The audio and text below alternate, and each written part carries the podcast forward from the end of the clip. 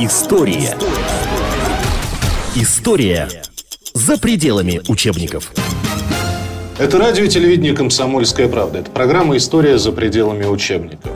Сто лет со дня рождения Ким Ир Сена. Широко отметили этот праздник в Северной Корее, ну, судя по информационным агентствам.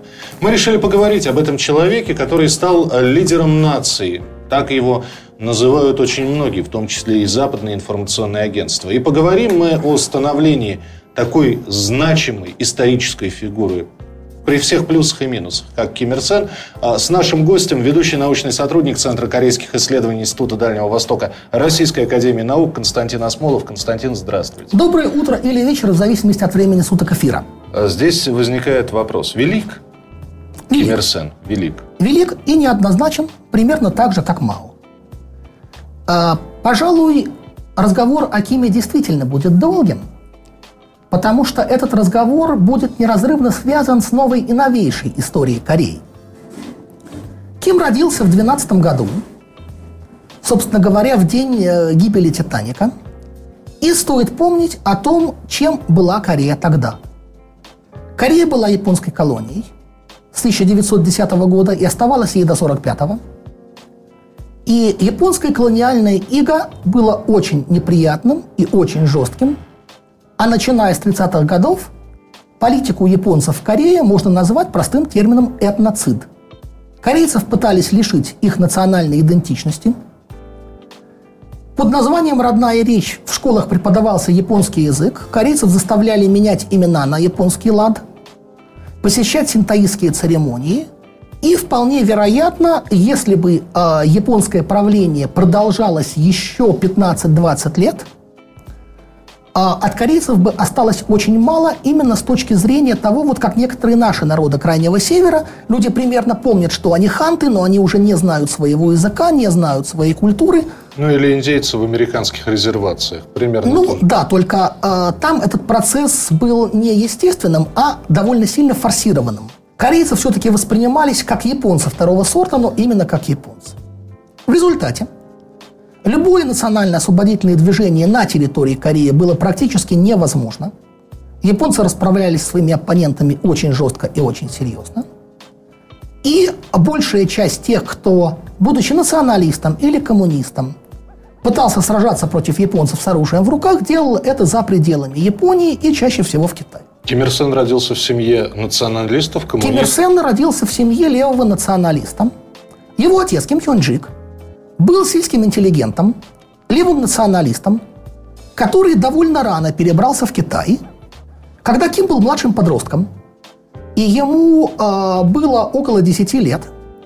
Отец почувствовал, что тучи над ним в Китае сгущаются, японцы могут его арестовать. И поэтому отправил сына домой пешком за 400 километров – вот тебе карта. Десятилетнего мальчика? Да, десятилетнего мальчика.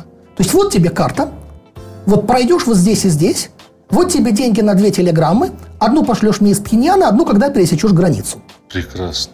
А я-то как раз думал, что это является легендой. Ну как, десятилетний ребенок, 400...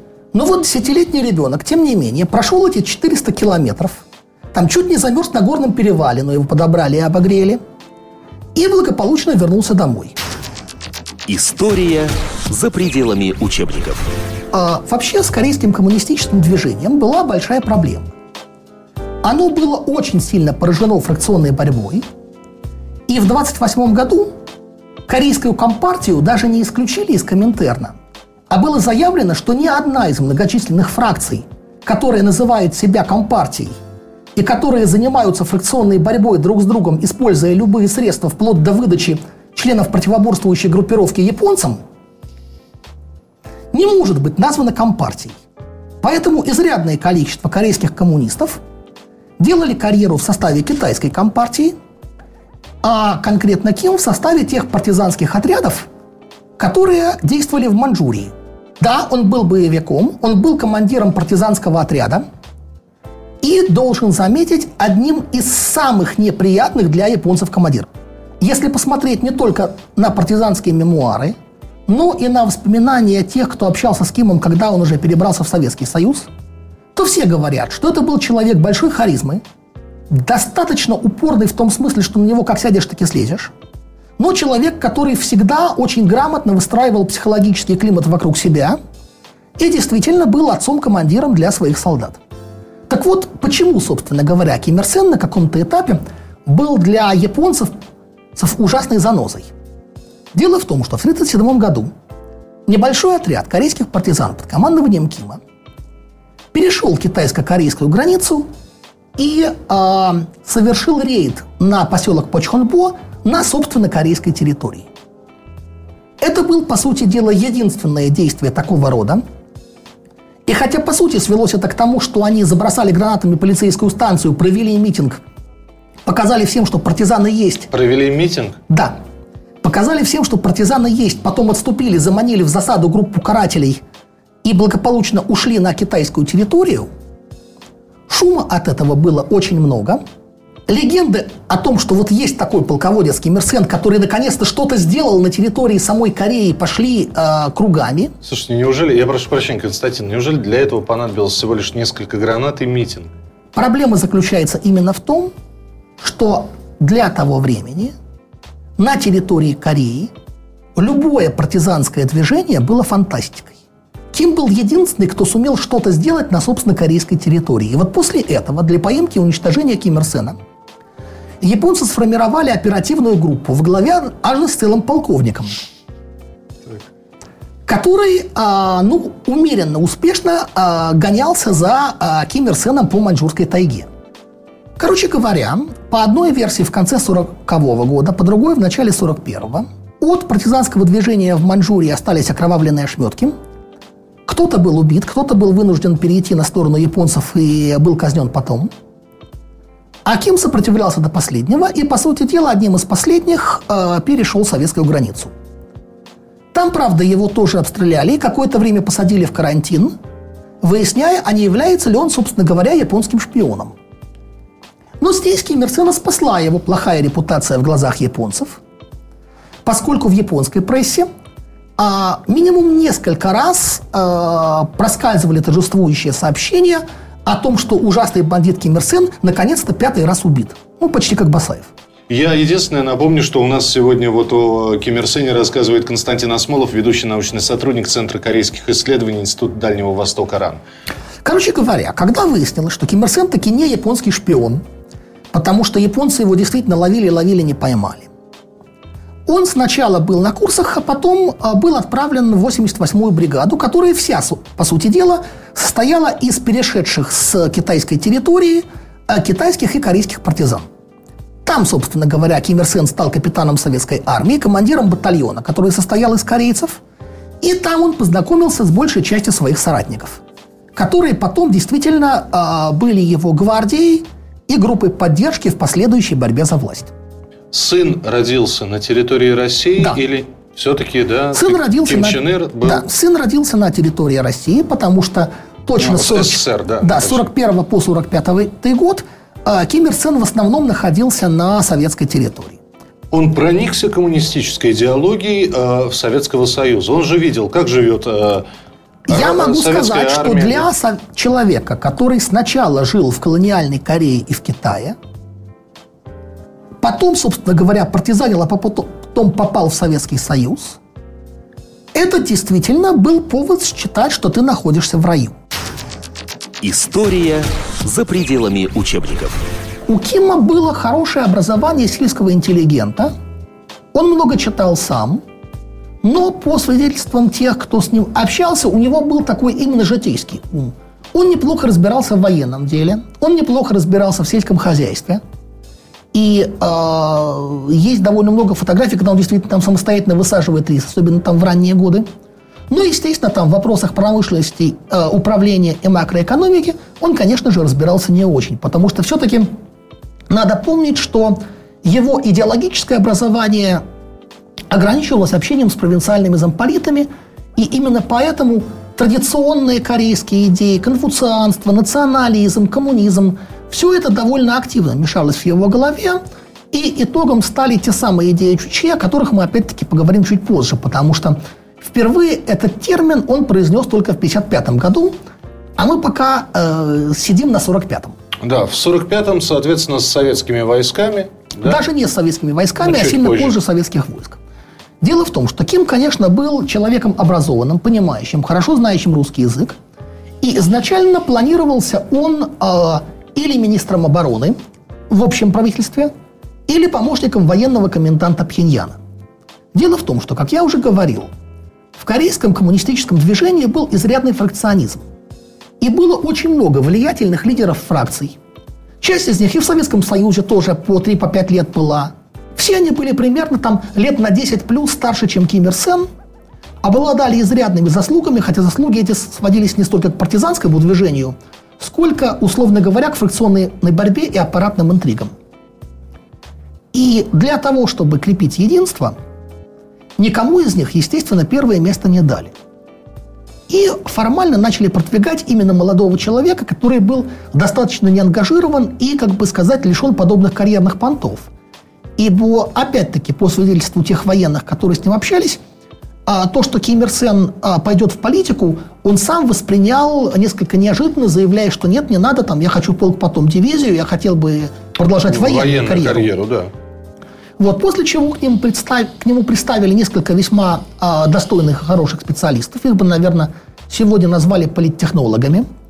Наиболее известный среди них Григорий Меклер, который давал несколько интервью, и они благополучно стали делать из э, Ким Ир Сена лидера нации. Но даже к 1948 году, даже к 50 году, ко времени начала Корейской войны, Ким Ир Сен был скорее первым среди равных. Дальше происходит раскол страны. Раскол был связан частично с холодной войной, частично потому, что Соединенные Штаты довольно быстро поняли, что им не удастся взять под контроль всю Корею, поэтому они передали корейский вопрос на рассмотрение ООН. Здесь я просто хочу обратить внимание на то, что Республика Корея была провозглашена на три недели раньше КНДР. И страна, которая с 7 века была едина, была разделена, причем разделена произвольно. Но это примерно как если бы кто-нибудь провел черту на уровне Балагоя и сказал, что у нас теперь есть Южная Россия со столицей в Москве и Северная со столицей в Питере. То есть 38-я параллель была выбрана случайно? Да, фактически случайно. Опять-таки почему? Когда Советский Союз э, начал войну на Дальнем Востоке, американцы не ожидали, что все э, пройдет так быстро и так успешно. Им нужно было реально срочно, в авральном порядке, разработать примерную схему разграничения интересов. Американское предложение сводилось к следующему. Советский Союз берет себе Маньчжурию, американцы оставляют за собой в Японию, никаких высадок на Хоккайдо, как планировал советский генштаб, оставьте ее нам, а Корея, про которую плохо знали и те, и другие, ну давайте мы ее так аккуратно поделим пополам, внешне это будет выглядеть как разделение по-братски, только на нашей территории, в смысле на американской, на южной, останется столица и в два раза больше населения. По-братски, по-американски. И, в общем-то, понятно, что такое искусственное разделение страны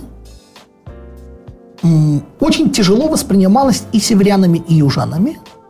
И, и те, и другие были готовы и активно намеревались объединить страну силой оружия. При этом, по сути дела, каждая страна была, вернее, руководство каждой страны было уверено, что народ-то за них. И у северян а, было даже больше возможностей так утверждать, потому что ситуация, которая была на юге не в 50-м, а в 48-м, 49-м, действительно хорошо описывается как велотекущая гражданская война.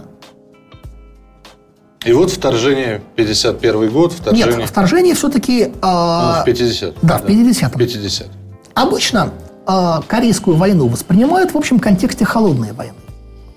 И даже воспринимают ее как некую войну чужими руками. То есть Советский Союз и Соединенные Штаты попытались как бы помериться силами не напрямую. На самом деле это не так.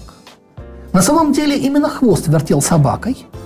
При этом в 1949 году Северной Корее дали жесткий отрицательный ответ, заявив, что, собственно, страна не готова и что это может повлечь очень сильные международные последствия. Более того, постановление Политбюро советский посол, который сам Ким Ир Сену симпатизировал, должен был зачитать, не вставляя ни единого своего слова. Но где-то фактически за три месяца до, собственно, начала войны Северной Корее удалось убедить Москву, а впоследствии Пекин, в том, что на юге революционная ситуация, что 200 тысяч коммунистов по всей стране э, ждут своего часа. Да, ждут своего часа. И поэтому достаточно, собственно, разбить южнокорейскую армию, которая, по сути дела, была не армией, а карательными частями, способными только убивать местное население. Вот захватить столицу, и, собственно, дальше будет Блицкрик.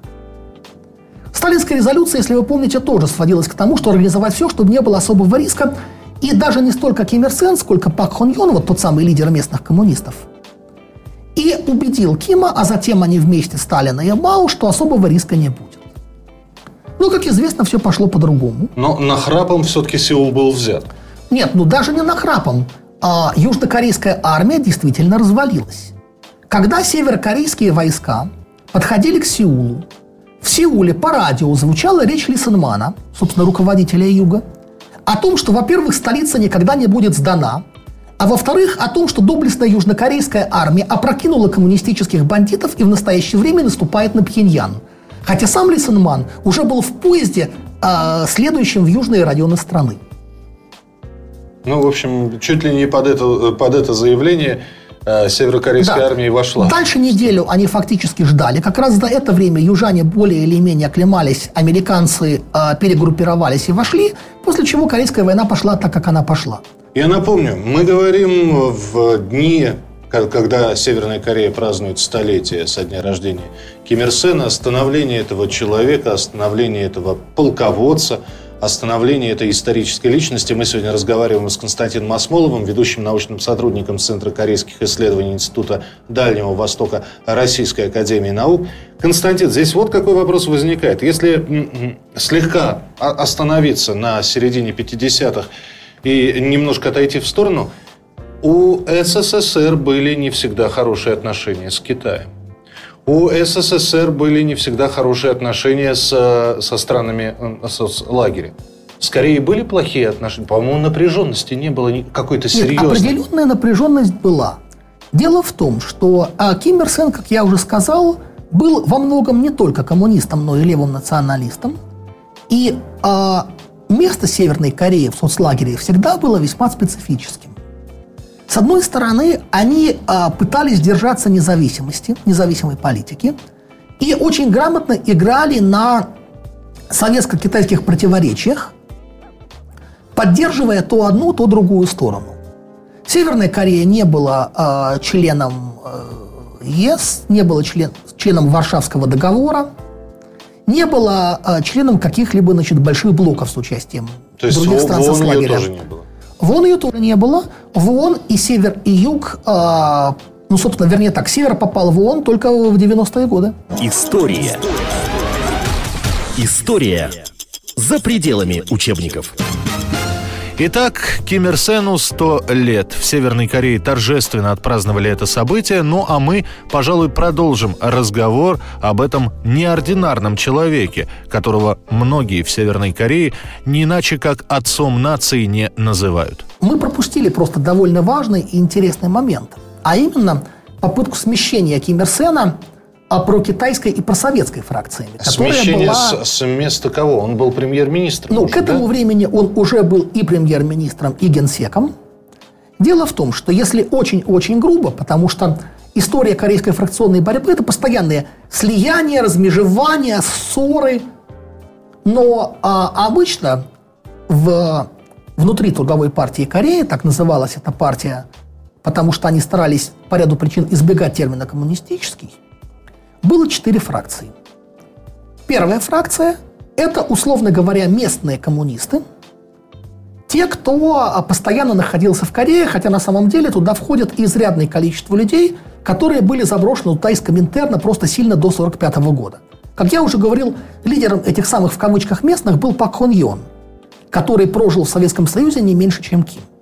Но в целом господство местной фракции э, закончилось в 1953 году, когда Пак Хон Йона и всю его группировку репрессировали.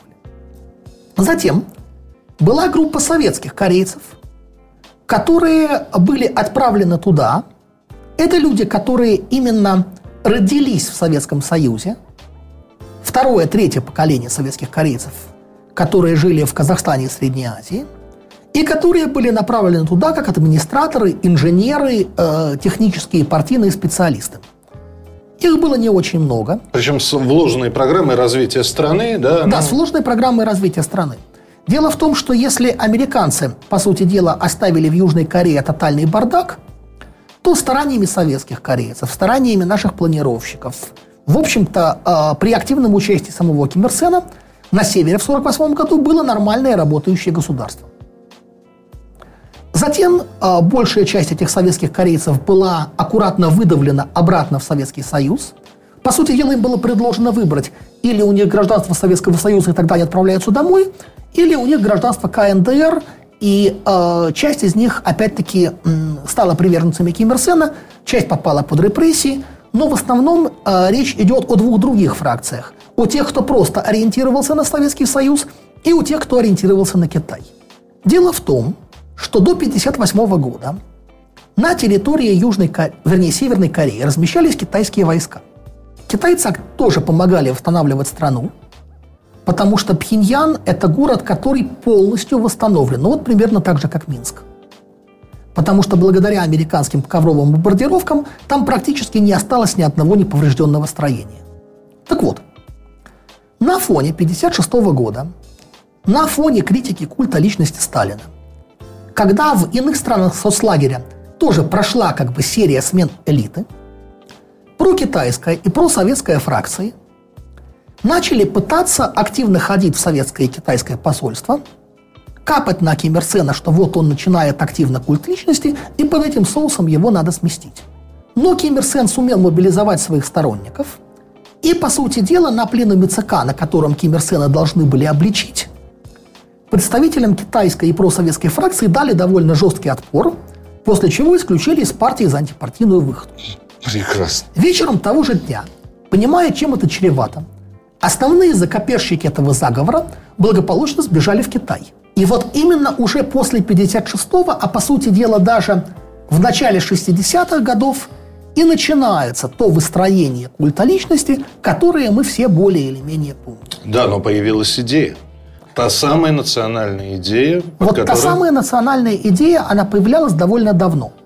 Дело в том, что как раз в 1955 году на фоне, собственно говоря, борьбы с гегемонистами Ким впервые упомянул термин чучхе. Чучхе обозначает опора на собственные силы или сам себе хозяин. В целом, этот термин использовали и корейские философы конца XIX века. Интересно как раз то, что когда Ким сказал, мы должны устанавливать чучхе, он не разъяснял этот термин, он был интуитивно понятен всем. Идея опоры на собственные силы, она присутствовала и на севере, и на юге. Это могло трактоваться по-разному? Вряд ли. Это довольно определенно. То есть трактовка однозначно? Да, трактовка примерно та же. Вообще, если мы посмотрим вот на Корею 70-х годов и сравним режим Ким Ир Сена и режим Пак Чон Хи – которые оба были весьма авторитарны, то общего мы увидим больше, чем различного. Особенно если отбросим внешний идеологический фасад. Структура правящей партии, основные элементы идеологии, а элементы индоктринации репрессивного аппарата – все это было в достаточной мере похоже. И можно обратить внимание, что, кстати говоря, в начале 70-х годов, в основном в 72 году, состоялись такие тайные закулисные переговоры представителей Севера и Юга – когда они обсуждали варианты воссоединения на основе великой национальной консолидации, ну, понятно, что в основном это было зондирование, каждый хотел быть сверху, и переговоры ничем хорошим не закончились. Я напомню, мы говорим а, про столетие Ким Ир Сена, а основные этапы его пути. А, сегодня рассказывает Константин Осмолов, ведущий научный сотрудник Центра корейских исследований Института Дальнего Востока Российской Академии Наук. Константин, здесь самый главный вопрос возникает, что вот когда мы говорили в первой части программы, как свободно тот же отряд Киммерсена передвигался э, из Кореи в Китай, из Китая там, по, обратно в Корею, потом в Россию, да, и вдруг к 1957 году, там, к, к началу 60-х, Корея, Северная Корея, КНДР становится таким абсолютно достаточно закрытым государством. Даже для того же Советского Союза, дружественного, казалось бы. Или а север, не... Нет, север был довольно закрыт. Но это скорее а, дело в том, что все эти левые националисты, И те, кто считал себя коммунистами, они честно считали себя коммунистами, хотя, если мы внимательно посмотрим на идею Чучхе, то мы увидим, что это, в общем, скорее идеализм, поскольку именно идея выступает там в качестве высшего мотиватора, и основной э, момент идеи Чучхе заключается в том, что человек является хозяином всего и сам решает все. Ну, понятная идея социализма и сейчас коммунизма. Я просто, да. Сейчас я договорю. Да, конечно. Так вот, и э, учитывая, что Корея почти всегда именно с геополитической точки зрения оказывалась в положении маленькой страны, затертой а, между сверхдержавами, северокорейцы очень высоко ценили свою формальную независимость. И обратной стороной этой цены, естественно, была попытка более или менее изолироваться с той точки зрения, чтобы не допустить доминирования внешнего влияния. Они действительно пытались строить опору на собственные силы со всеми плюсами и минусами, а минусов впоследствии оказалось больше. Вопрос, Правда, да. я хочу обратить да, внимание да. на одну интересную деталь. Дело в том, что мы все видим, вот какой север сегодня, вот какой юг сегодня. А между тем, в начале 70-х Че Гевара э, говорил о северокорейской экономике как одной из наиболее динамично развивающихся внутри соцлагеря. Застой наступил позже. Южная Корея только к середине 70-х годов догнала Север по уровню ВВП и темпам экономического роста. А даже, допустим, на 60-е и 70-е годы, на конец 60-х, начало 70-х годов, именно северяне предлагали во многом то, что сейчас часто предлагает юг. Давайте мы посмотрим, устроим полную открытость, полную прозрачность, давайте, собственно, увидим, кто лучше живет. И южане тоже очень жестко ограничивали какие бы то ни было межкорейские контакты. Просто, как я уже говорил, мы очень часто проецируем современную КНДР на КНДР более древнюю, так же, как это иногда происходит с югом. Да, а Северная Корея а, во многом надорвалась, потому что вот те темпы, которые были на этапе восстановления после войны, они пытались распространять, подвели под это дело идеологическую базу, и если очень-очень грубо, они пытались бежать марафон так, как бегут стометровку. История за пределами учебников. Вот интересно, было понятно, к чему мы придем, э, живя в развитом социализме. Мы шли к коммунизму. То есть конечная цель была у, у Кореи, была у Северной у Кореи Коре... конечная Значит, в Северной цель. Корее они говорили о справедливом обществе, но коммуни... собственно коммунистическая идеология чем дальше, тем больше постепенно вымывалась. То есть говорилось сначала о коммунизме, потом о коммунизме с корейской спецификой, потом о коммунизме идеях Чучхе, потом только об идеях Чучхе. И фактически э, я считаю, что Северная Корея в значительно большей степени была традиционным государством, где использовались некоторые элементы коммунистического фасада и коммунистической идеологии, но вся традиционная основа была, условно говоря, традиционной конфуцианской. Когда же, и вот да. этих самых общих элементов с югом, как я уже говорил, было больше, чем на севере. Когда же Ким Ир Сен все-таки начал получать восхитительные титулы? Ну, э, какое-то количество титулов э, появилось и в 40-е годы. По крайней мере, маршалом его довольно рано назначили. Но я э, в свое время читал довольно много работ э, 50-го 51-52 года. То есть работы, которые были написаны до того времени, как Пак Хон Йон был репрессирован. Так вот, Пака тогда цитировали сильно больше, и титулатура у него была не меньше. Он, например, был великим учителем корейского народа. Вообще, э, и Ким Ир Сен, и Ким Чен Ир не испытывали какого-то восторга по поводу культа своей личности и воспринимали это как, скажем так, необходимую обязанность. Что вот у нас так принято, у нас так положено. Ким э, ни один, ни другой не соответствовали классическому штампу э, тоталитарного диктатора, который собирает бриллианты и, и управляет страной, званый шампанским. То есть специально вот этот вот тоже достаточно скромный френч военного пошива, да? Да. Вот. Потому что тут есть, правда, другая деталь. И она во многом, возможно, действительно укладывается в менталитет вот этой самой группы людей, которые выжили в очень тяжелых условиях. Если вы общались с, Росси... с советскими блокадниками, вы, возможно, понимаете, о чем идет речь. Дело в том, что они всегда говорили о том, что мы хотим сделать страну независимой, сильной, процветающей. Но у них фактически не было разговора о том, чтобы сделать страну богатой. То есть вот определенный уровень потребления, который сводится к тому, что мы должны жить в домах с черепичной крышей, носить одежду из нормальной ткани и есть 300 раза в день, это было более или менее потолком потребления. И даже сегодня карточная система в Северной Корее воспринимается не как признак дефицита, а как признак стабильности, как гарантия того, что государство обеспечивает тебя пайком. Ким Ир Сен смог изменить мышление корейцев? Ну, направить его в то русло, в которое он пытался. Ведь, опять же, сложно стать отцом нации. И более того, ведь э, мы сейчас видим, я не знаю, насколько э, возможно применительно к Северной Корее говорить слово монархия, но три поколения. Да, три поколения. Три поколения уже. Более того, это, кстати, довольно забавно, потому что, э, когда, правда, идеологией Чучхе уже более активно занимался Ким Чен Ир, и есть очень смешные моменты, когда он как раз критикует Маркса и Ленина именно за то, что они не проработали нормально процесс передачи власти. Ну, собственно, можно, кстати, объяснить. Ведь если мы обратим внимание на то, что любая подобная жесткая патерналистская система, она всегда держится на отце нации. И когда отец нации уходит, и ему не находят замены, начинаются определенные проблемы. Так было в Советском Союзе, когда началась фракционная борьба, и 20-й съезд, по сути дела, был тактическим маневром Хрущева, при помощи которого Разделавшись с культом личности Сталина, он убрал значительную группу своих конкурентов. Нечто похожее было после смерти Мао, разгром банды четырех. И э, Ким так довольно давно озаботился э, процессом подготовки преемника. Ким Чен Ира готовили около 30 лет.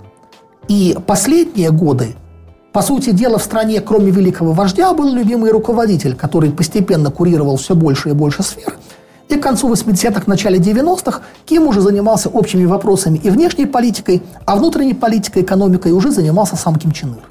Ну и тогда финальный вопрос. Я понимаю, что, конечно, очень многое мы не охватили. И все-таки, Константин, объясните, пожалуйста, почему отец все-таки в глазах многих выглядит, я не знаю, как отцом нации, а Ким Чен Ир как э, диктатором? А Ким Ир Сен, вот э, отец... А, значит, станов... Нет, здесь пора... Или, или, или нет, Ким Ир Сен а, тоже диктатор? А, это очень зависит от взгляда. Тем не менее, а, хотя формально режим при Ким Ир Сене был, пожалуй, пожестче, чем при Ким Чен Ире, а система существенно либерализовалась. Ким действительно во многом остается в массах непререкаемым отцом нации. Более того, сегодня на севере, ну, скорее говорят, что вот при Ким Ир Сене, по крайней мере, там был порядок, были пайки. Понятно, что а, поголовного преклонения нет. Но и на смерть Ким Ир Сена, и на смерть Ким Чен Ира страна ответила массовым и неискусственным горем. По сути дела, так же, как это было во время смерти Сталина. И завершить, пожалуй, я хотел бы разговором о том, что вот после энергетического кризиса 90-х годов, когда Советский Союз развалился, Ким начал предпринимать активные меры к реформам.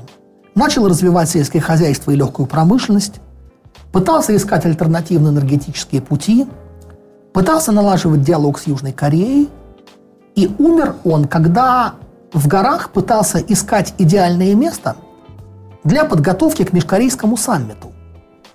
Просто поскольку великий вождь считал неправильным показывать слабость, бригаду врачей постоянно он с собой не таскал. И когда в горах ему стало плохо, там была грозовая ночь, нелетная погода, вертолет опоздал на 15 минут, и даже прямой массаж сердца э, не смог его спасти. Северная Корея из-за своей закрытости, из-за ведущейся против нее пропаганды, очень часто является объектом множества уток. И а, при, если применительно к любой другой стране эти утки давно были бы отправлены в утятницу, то применительно к северу многие из них долетают до СМИ и интернета по принципу, ну они же такие таинственные. Вдруг они действительно копают тоннели с Бомбея до Лондона и разводят боевых покемонов. Поэтому мне очень приятно, что такой долгий, обстоятельный и спокойный разговор об истории за страницами учебника – возможно, чуть-чуть прояснил бы ситуацию в головах тех, кто помнит Ким Ир Сена исключительно по песне Егора Летова. Я купил журнал «Корея». Там, там, тоже, там тоже хорошо, там товарищ Ким Ир Сен, там, там тоже что у нас. Да, да, да, да, да. Потому что в Советском Союзе и в России всегда на Северную Корею смотрели довольно специфически. Советские интеллигенты очень любили покупать журнал «Корея» «Корея сегодня» вместо журнала «Крокодил», умиляясь идеальному культу личности и испытывая смешанные чувства от того, что где-то жить еще хуже. И вот этот образ, он до сих пор давлеет, и поэтому изрядное количество неспециалистов по Корее видят в Северной Корее клон СССР и переносят на него свое отношение к Советскому Союзу, что приятственное, что неприязненное. А Северная Корея другая. На Советский Союз она не была похожа полностью, пожалуй, никогда. Если мы заполнили хотя бы немного неизвестной страницы истории по Северной Корее, то благодарить за это нужно Константина Осмолова, ведущего научного сотрудника Центра корейских исследований Института Дальнего Востока Российской Академии Наук. Константин, спасибо. И я надеюсь, не последний раз встречаемся. Да, Корейская тематика довольно часто бывает информационным поводом. Радости всем. Спасибо всем. А, спасибо, что смотрели и слушали телевидение и радио «Комсомольская правда». История за пределами учебников.